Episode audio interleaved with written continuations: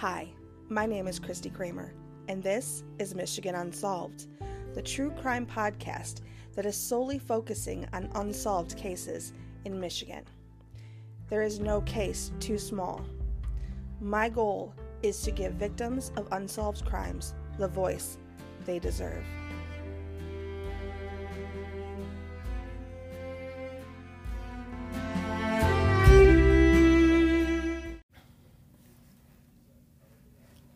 Everyone, welcome back.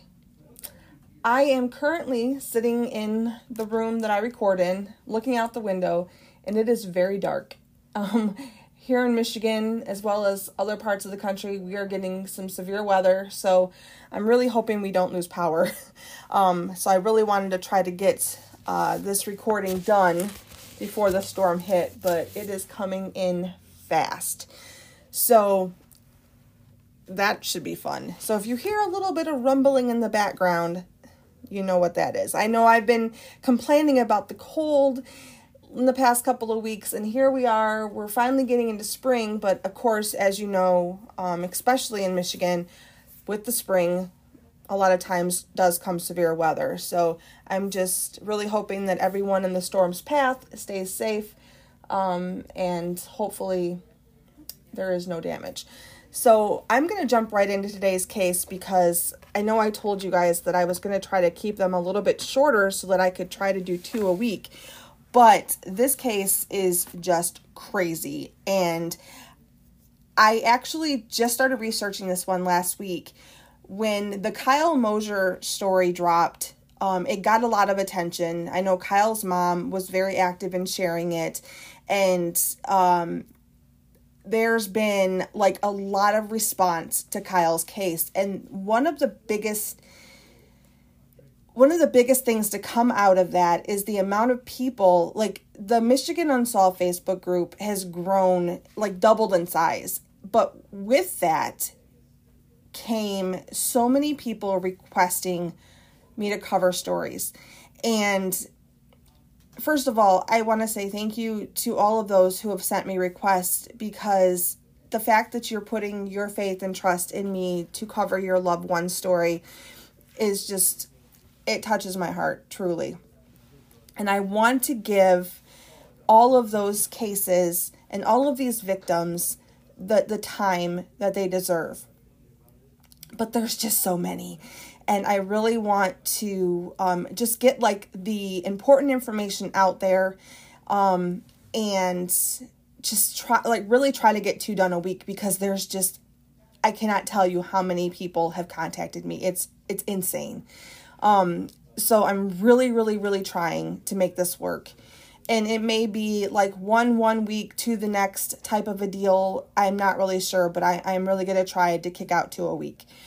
So, um, with that being said, here we go. I'm going to jump right into this one that was sent to me last week, and I I had to rush right into covering it because it is just truly truly insane.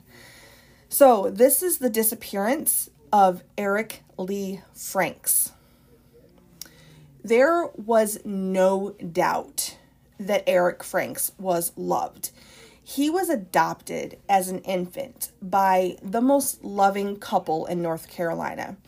His mom, Joanne, says that when her and her husband, Jim, first laid eyes on this tiny baby boy, Jim asked her if there was any doubt, and she knew there was none. They both fell in love instantly. This sweet little boy was meant for them. They completely doted on their son. And even though a few years later they had a child naturally, a little girl, they did not love Eric or his sister any differently. They, I mean, Eric was their child. And shortly after Eric's sister was born, um, the family moved to Tennessee, where Eric's father would take over as the minister at a local church. I believe they were they were around like the Nashville area. Now, I grew up in a church and we had a term for the pastor's kids. We called them preacher's kids or PKs. And preacher's kids were always held to a little bit of a higher standard than everyone else because of who their parents were. And um, that sometimes led to them acting out a bit at times. So, according to um, the Discovery ID channel, um, there's a there's a show on the ID channel called Disappeared, and they actually covered this case in 2017. And the episode is called "The One That Got Away," and I will be giving you more details about that later. But they do mention that Eric was kind of considered a little bit of a maverick growing up. Not that he was getting into trouble, but just that he was like more strong-willed. Um, and probably more apt to push the envelope. And I totally got that because, like I said, you know, I, you know, wasn't quote unquote a preacher's kid, but my parents were extremely active in the church. And so, yeah, we were kind of held to a little bit of a higher standard. And so I, I totally get it. Um, I don't know if, you know, Maverick really, um, that's how they referred to him in the documentary. But honestly, he was probably just more trying to, uh, you know, just like I said, push that envelope a little bit. His mom even said that he loved to talk politics and religion, and they usually didn't even agree on those topics, but he loved to talk about them. Again, probably because he liked to ruffle those feathers a little bit. And honestly, I don't see anything wrong with that. He just, you know, he was described as having a larger than life personality during his teenage years, he had like big dreams, like crazy big dreams of being a screenwriter and a director. And he had high hopes of actually working in Hollywood. So um, he would actually like film around the house, and his mom said it was just so cute because he, with one of his young girlfriends at the time, um, they would take these little, you know, home movies, and she said it was just adorable. And that's just, he had that passion. And uh, when he was 19, he actually moved out and was sharing an apartment with a friend. And during this time, he met a girl that he considered the love of his life, and her name was Kendra. Having been adopted, even though he had wonderful, loving parents and a sister he adored, he longed for something more. It was his desire to have a family of his own, a wife and children would make him feel complete. And Eric and Kendra actually dated for a few years, and then, kind of like out of the blue, Kendra broke his heart by ending the relationship and moving to Michigan to reunite with an old boyfriend. Now, this like completely destroyed Eric's kind of promise of that perfect family that he that he saw him and Kendra having.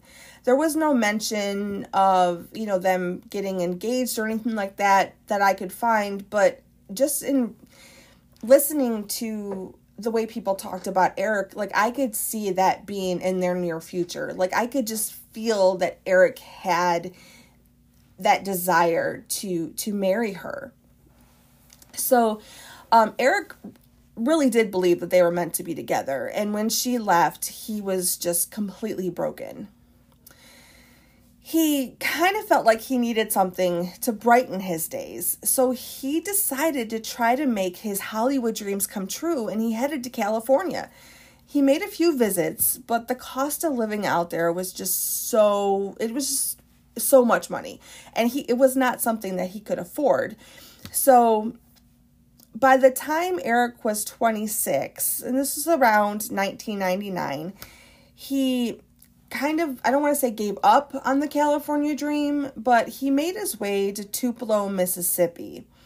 And there he made it home. But he still felt that something was, you know, missing. There was a piece missing. But that is where he met and fell in love with a woman named Gail, and she would become his wife. And Gail brought to the marriage something that Eric had really truly longed for a child. Gail had a young son, so young, in fact, that Eric felt like the, the little boy was his. you know, he truly helped raise him. But then in 2006, his world would take a devastating turn. He got the call while he was at work from his mom, Joanne, that his beloved father, a man that he loved and treasured beyond measure, had passed away. Eric's coworker would tell him, tell Eric, um, Eric's mom, Joanne, that he had to console Eric. You know, sometimes, you know, men can be, you know, that tough guy act or whatever, but he said that Eric was completely distraught and he had to console Eric after he got the news.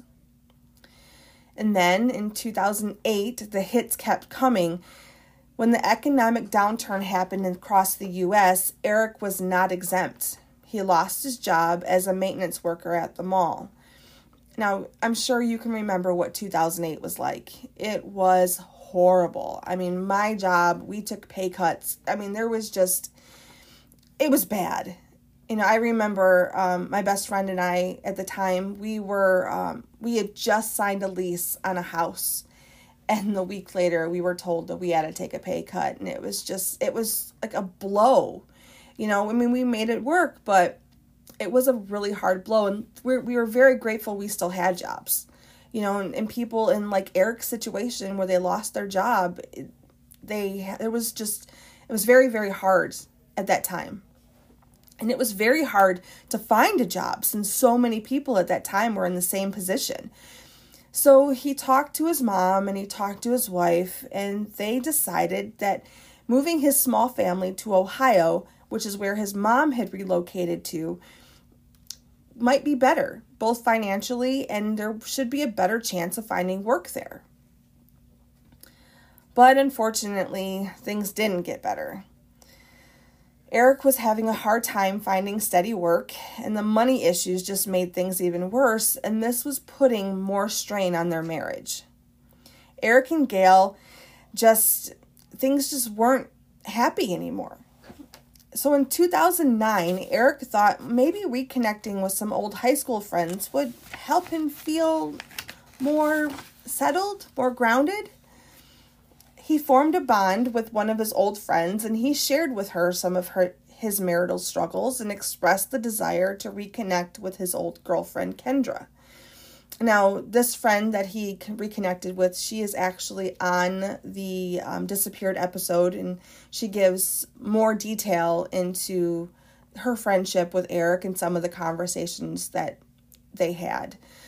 Um, so he really had this desire to reconnect with Kendra. And Kendra did not have social media, but Eric remembered the name of the man she left him for. Now, let me tell you, Eric, pardon the language here, but Eric had some balls. He decides, I'm going to reach out to this guy and see if I can find out you know, where Kendra's at, how she's doing. I think he really had this genuine need to know how the love of his life was doing. Even though he was still married at the time, you know, Kendra was the one that got away. So he found John, Kendra, the man that um, Kendra left him for. He found him on social media. So he reached out to him on Facebook and sent him a message basically saying, Hey, you know, I used to date her. I'm really wondering how she's doing. Do you happen to have a, are you still in contact with her? Do you happen to have a way to reach her? And shockingly, he got a response. And he wasn't happy with the response, but there was a response. John and Kendra were actually married and they had two daughters. Um, John did agree to let Kendra know that Eric had reached out and to share the message with Kendra.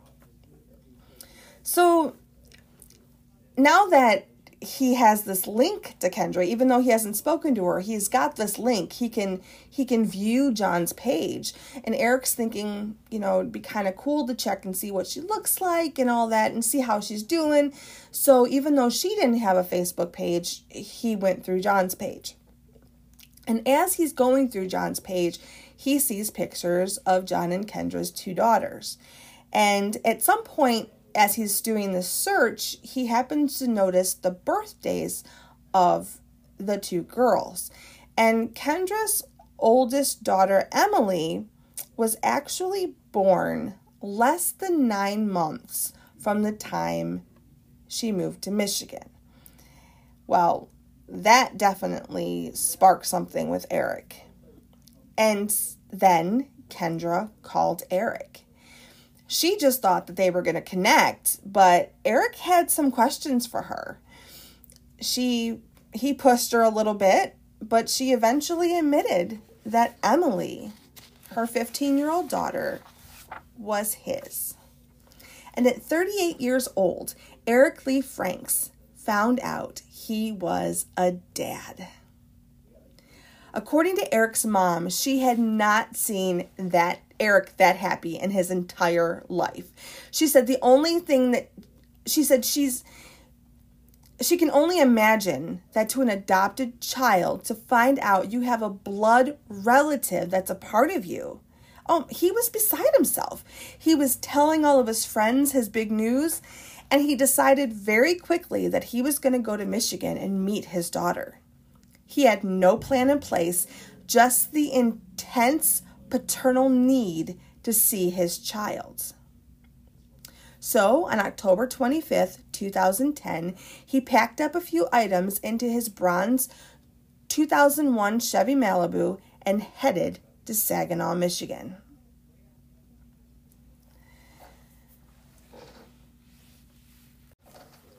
So, like I said, Eric had no plans on what to do when he got to Saginaw.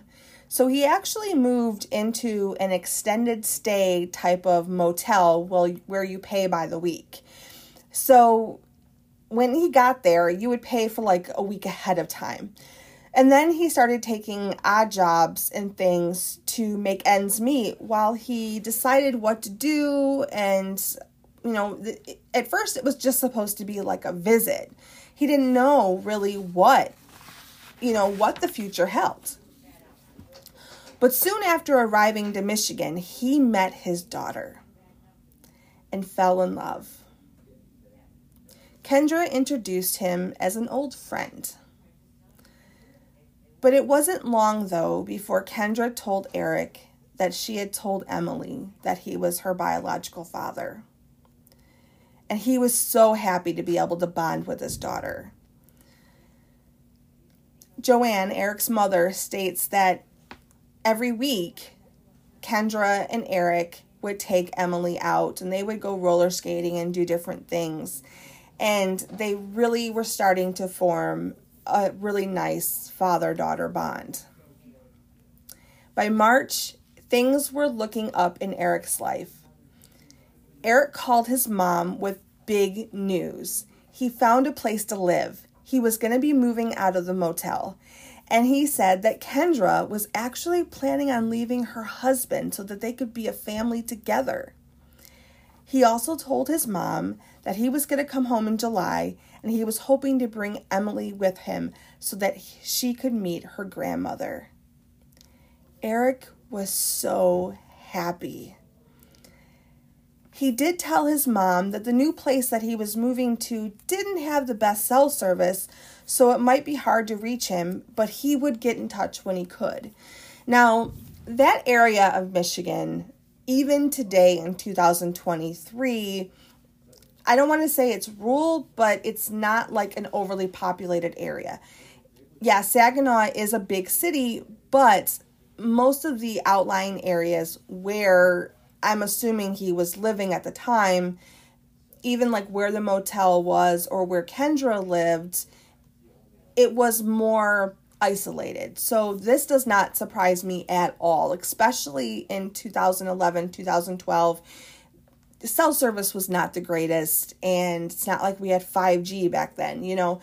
So that statement really does not surprise me that it could be hard to contact him via cell phone, especially if that was the only phone he had. But the problem was is that months would actually pass. He was supposed to be coming home in the summer. He in July, as I mentioned, he had a very important um, doctor's appointment. He had a dentist appointment. He had some extensive work done on his teeth, and uh, everything was already paid for. This was like a follow up appointment, but it was an important appointment and one that he really should not miss. And she had talked to him about it before and had told him, make sure you're back for this appointment. He's like, yeah, I know, I'll be there. But he missed it. So his mom would call the phone, even though, you know, she knew he wouldn't get much cell service, but she kept trying and he would never answer. So she would leave a voicemail and Eric would reply by email. So she was having contact with him, but you know, she was trying hard not to worry. I mean, he was 38 years old. He's a grown man, but this is mama's little boy. I get it. I mean, I've got a son myself. I totally understand. Um, even though he's a grown man, her mom heart needed to hear his voice. But more time passed and every phone call was answered with an email. By August of 2011, Joanne became extremely concerned. She even replied to one of his emails that she had to hear his voice. She talked to her sister, and they both had an uneasy feeling, so her sister actually jumped into action. And then the emails just stopped coming her sister was able to locate Kendra on the internet and get a phone number for her. And she called her. Now, here, what I have to tell you, I have to tell you is mainly like hearsay because, yeah, one person is saying this is what was said, but there's just really no way to corroborate what was said on a phone call or or just conversations that were had. So I need you to know that before I go any further because some of this information I, I just can't prove. And I don't like giving information that cannot be proved. Um, I have a problem with that, but this information, I have a, I have a gut feeling that this is true. So that's what I'm going to go with. I'm going to have to trust my gut on this one because there's just no way to prove this information. Okay. So just FYI there. So, Eric's aunt asked Kendra if she had seen Eric or knew where he was. Kendra told Eric's aunt that she had not now I need you to listen to these to the timeline that that is going on here because this is where things are going to get screwed up and you're going to be like WTF what is going on here. Okay? Kendra told Eric's aunt that she had not seen Eric since mid-April. She said that they had gotten into a fight and Eric had sat in his car in front of her house for days texting her. And then he told her he was giving up and moving to California, and that was the last she'd heard from him. Okay. Stop the noise, hold the phone. Eric's loved ones knew this made no sense. Yeah, Eric loved California and it was his dream, but he knew it wasn't a place he could move because of the cost of living. He would not just up and move to California without a plan. It just wasn't going to work. And they knew how important his new relationship was with Emily and that he would not just walk away with that, from that.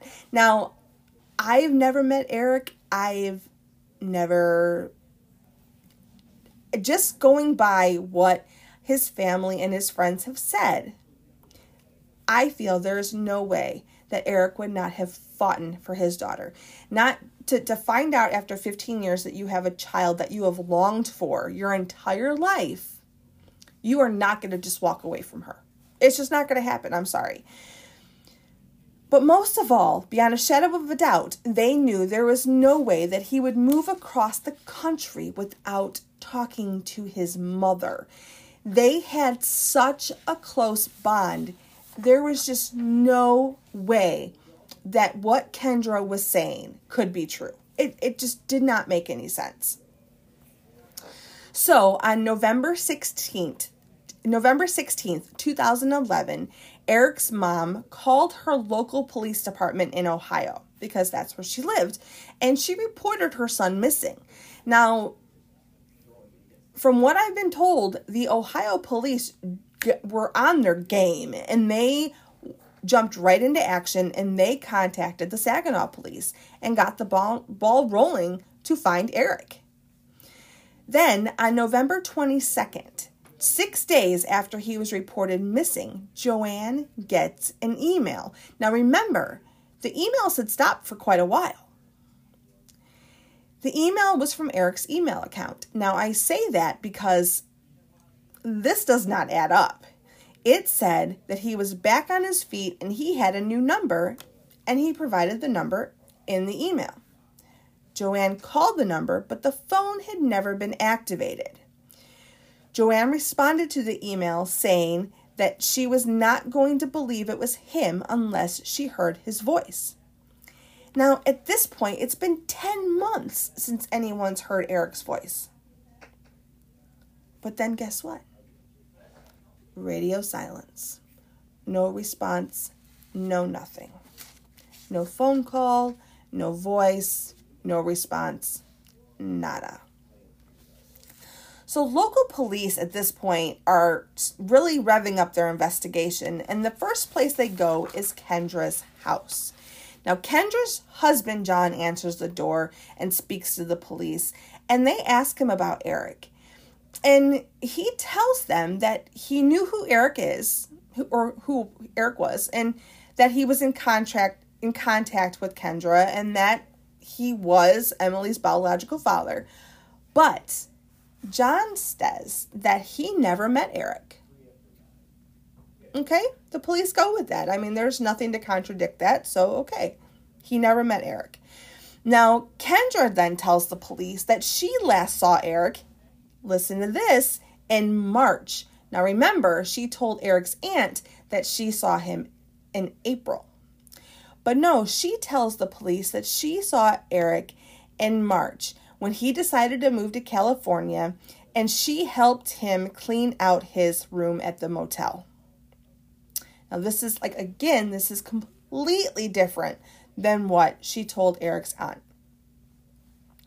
So then the police go to the Miller's Motel in Saginaw where Eric was staying and they talk to the manager.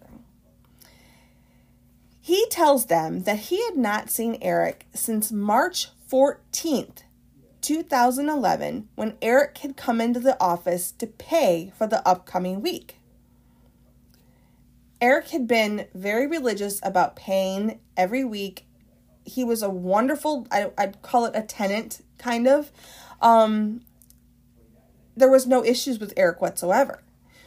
And he had kind of formed like a friendship with him over the course of his time there. So he was very aware of who Eric was. There wasn't a question. He knew the last time he saw Eric was the 14th of March.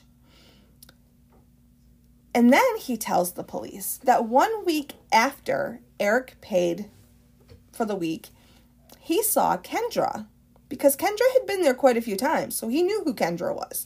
He saw Kendra cleaning out Eric's room. And he was very adamant in the fact that he did not see Eric, only Kendra. So the police go back to Kendra and question her again and letting her know this is what we're being told and she insists that Eric was with her when she cleaned out the apart the, the motel room and that they left at the same time. And when they pulled out of the parking lot she went one way and he went the other way and that was the last time she saw him. So the search for Eric continues. But there's no leads. And here's a twist because they were never charged and weren't even really considered suspects, Kendra, John, and their two daughters packed up and moved to Florida. Now, you guys know where Michigan is, okay? And you know where Florida is. They moved completely across the country. Like, that's like 12, 13, 1400 miles, for goodness sake. So it's like the police, the police even said, you know, they weren't told they could not leave, but, you know, moving over a thousand miles away definitely hindered the investigation. So at that point, police are kind of struggling to figure out you know what to do how to figure this out. So police start to trace the ip address that the emails were sent from. And they were actually sent from a burger king in saginaw off of their wi-fi. But it had been like a year so there was no way to figure out who was logged in at that time. You know security tapes had been taped over. It was kind of like a dead end so then they pulled the phone records. There were some outgoing calls. On April 5th, there were calls to salvage yards across multiple salvage yards across Michigan, a dentist office, and a few other places. Police followed up on the calls.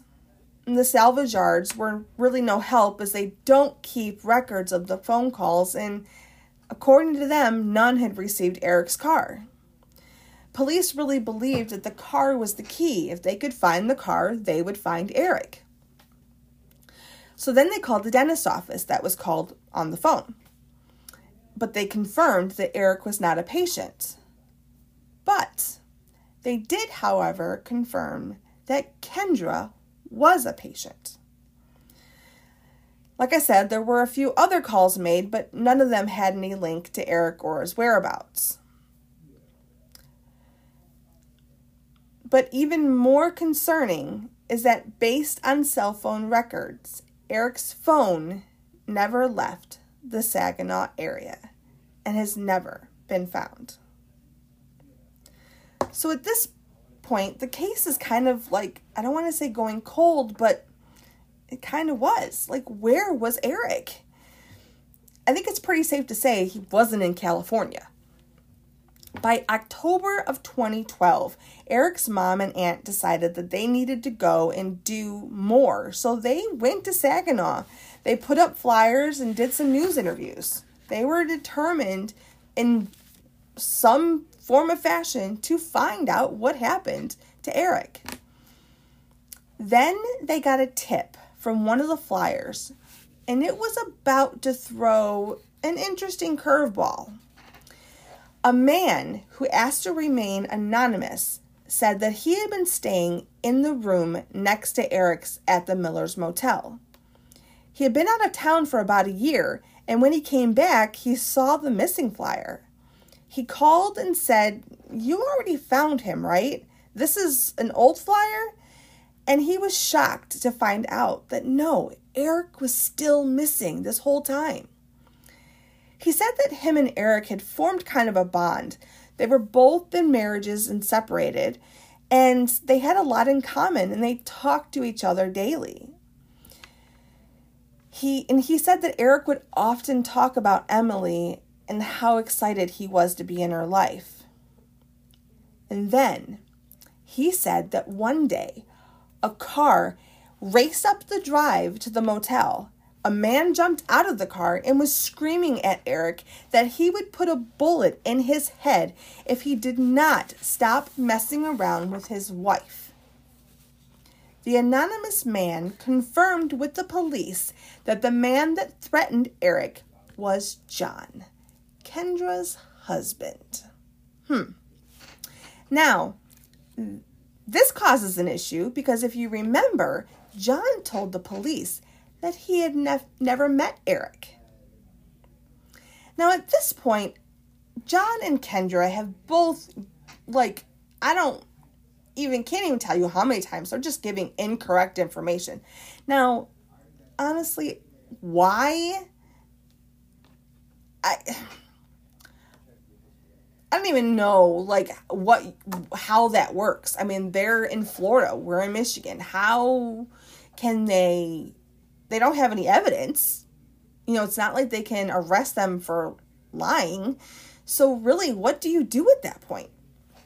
So, by January Now, here we are, January of 2013. The Michigan State Police take over the case and they start reviewing what little evidence there is. Basically, none. It's a no body case, it's extremely hard to solve. In May of 2003, I'm sorry, forgive me, 2013, once the Michigan ground started to thaw, cadaver dogs were sent in to search the property where Kendra and John, and John lived. But unfortunately, nothing was found. Now, one of the state troopers did say that just because nothing was found does not mean nothing wasn't there, it just means nothing was found at that time. And I think that that's extremely important because although cadaver dogs are, are awesome, they're a wonderful tool, they're not perfect. They're they're an animal. They are not perfect. If the dog was having a bad day, it very easily could have missed something. So in April of 2014, Joanne learned via social media. Now, remember, Joanne is Eric's mom she got some pretty shocking news. Emily, Eric's daughter, who is now 18, was diagnosed with stage 3 breast cancer. Now, this is extremely, extremely rare for a girl her age to have breast cancer, let alone stage 3. But the even crazy twist here is that Kendra was also diagnosed. Joanne and her sister decided that they needed to go to Florida. She needed to see her granddaughter and hopefully get some answers from Kendra. I think at this point, Joanne was probably kind of feeling like time was running out. You know, I mean, I hate to say it, but, you know, stage three is not good. And it could really go either way. So I'm sure she kind of felt like this is her last chance. So they get down to Florida and they were able to track down a number for Emily. Joanne called her and actually talked to her on the phone. And she told her she heard about her health and that she wanted to donate some money to her cancer fund and that she would really love to meet her. I mean, it's her granddaughter, for goodness sakes. Of course, she wants to meet her. She said Emily was very kind on the phone, but she said that she really needed to think about it. And, you know, I can understand it from Emily's point of view. I mean, at 15, she learned that her dad wasn't her dad. And then she's introduced to this man that was really her father. And I really think that she started to form that bond with him. And then all of a sudden, he's gone. She's lost a lot of people in her life. And here she is facing this crazy uphill battle, I can understand, you know, her needing to think about it. But then later that day, Joanne received a text from Emily's number that said it would, you know, she would appreciate it if she never tried to contact her again. And I think Joanne even says in the um, disappeared episode that she really doesn't believe that it was Emily that sent the text because it didn't she was so kind and and sweet on the phone and then the text was just very blunt and kind of a little brazen, you know, and but even though she was a bit confused, she respected the request and went back to Ohio. Then on August 30th, 2016, Kendra lost her battle with breast cancer. And Joanne lost her biggest connection to get answers to where her son is. Now, please don't take that as being like unkind for me to say that. I mean, yes, people lost their, these two girls lost their mother, John lost his wife, but there is not a doubt in my mind that Kendra did not either do something to Eric or play a big part in it. And she was definitely withholding. And if you are the kind of person that can do that, I don't wish death on anyone. My mom died from cancer. My grandma died from cancer. I do not wish cancer on anyone. Okay. It's horrible. It's truly, truly horrible. But this, Kendra was like the piece that could solve this whole case, and she was gone. I can't imagine the devastation that Joanne felt at that time. Joanne actually didn't find out about Kendra's death until September, and when she did find out about it, she texted her granddaughter her condolences, but she never heard back. And then in 2017, as I mentioned, the ID channel did a they have a show called Disappeared and they covered Eric's story. It is in season 8, it's episode 9 and it's entitled The One That Got Away. I highly recommend that you watch this episode. There's a lot of information that I could not get into on the podcast, and there's interviews with family and friends and law enforcement. So, seriously, I highly, highly, highly recommend. And I know there's other podcasts out there. I got a lot of my my information from the disappeared episode as well as some news articles, but because Joanne and her sister and some of Eric's friends um, and the police were actually interviewed for disappeared, I found that to be the most accurate information. Here's the kicker though. This disappeared episode actually led to the biggest lead ever in the case, but not until 2020. So, back in 2017, when the episode aired, there was a girl studying criminal justice in California, and she came across the episode. I think it really stuck with her, just as it stuck with me. Like, something was so off about this case. So, she actually took the VIN number for Eric's car and entered it into Carfax. Now, if you don't know what Carfax is, let me tell you, it's like a reporting system that you can put in the VIN number and it will basically tell you like anytime the VIN number has been entered into a system, if it's been in an accident, all kinds of things. Okay.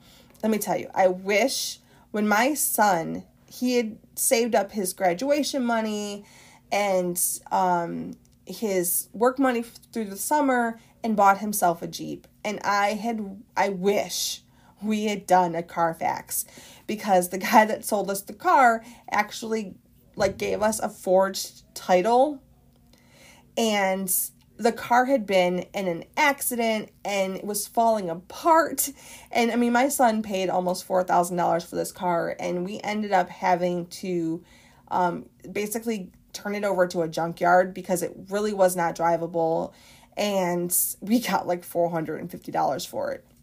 If we had done a Carfax and done our due diligence, that wouldn't have happened. So, Carfax, big thumbs up. look, it's a plug for Carfax, okay? Because hey, it it gave them the biggest tip.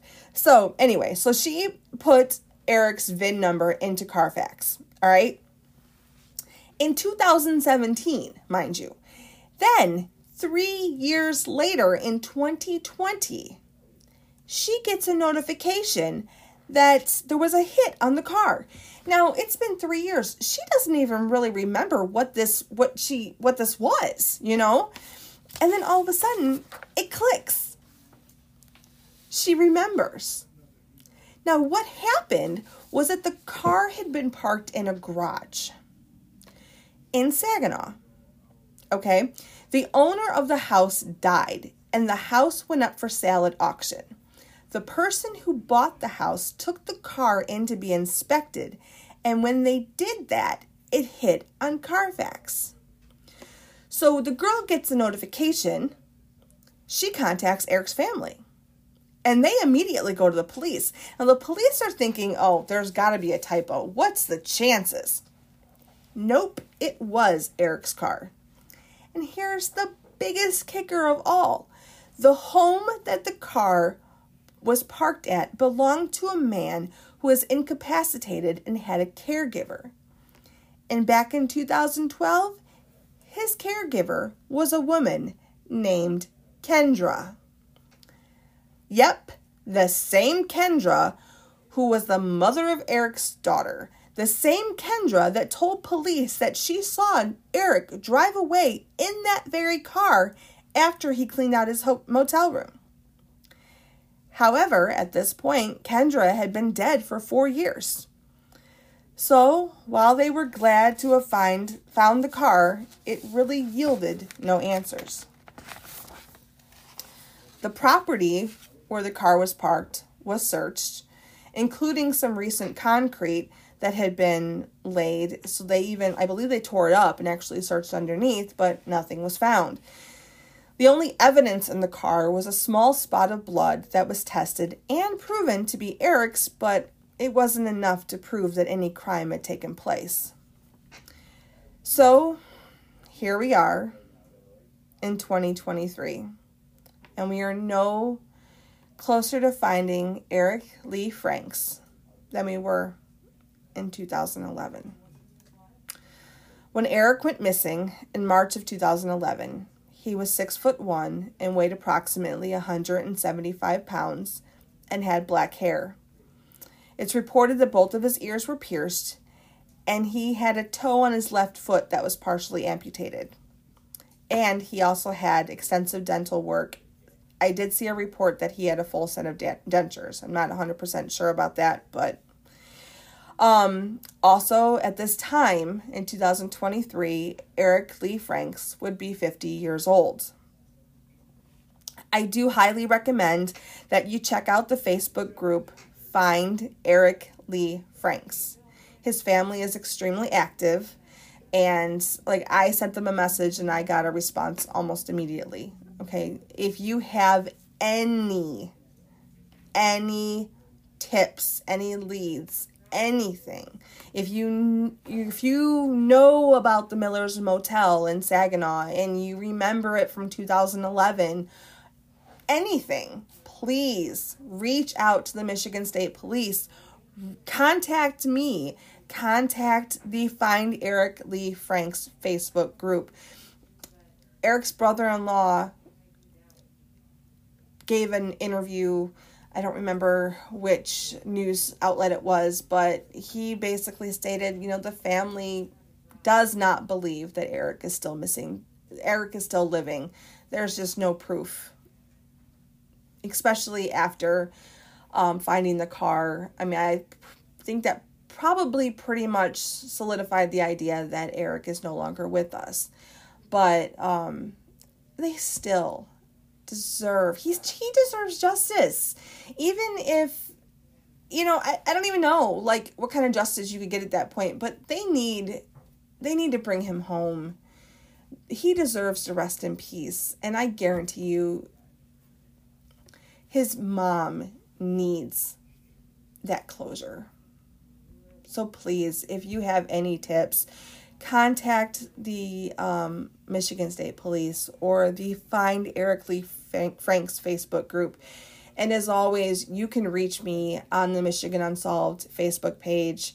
Um, and again, if you please, I know I mentioned earlier that I have been like bombarded with re- case requests don't stop. Please send me all of your requests. I am going to do my very best to cover each and every one of them because all of these all of these victims of unsolved crimes deserve their voice back and that's what I'm trying to do. I'm trying to give them their voice. So, uh, with that being said, I really want to send a big thanks to the ID channel for their incredible coverage on Disappeared. Again, um, that was, I don't remember what I said, if it was episode, it was season eight, episode nine, entitled The One That Got Away, and that is on the show Disappeared, where they cover Eric's story. And like I said, it's wonderful coverage. Um, I highly recommend it. So, until next time, uh, this is Michigan Unsolved. I will see you shortly with another case. Goodbye.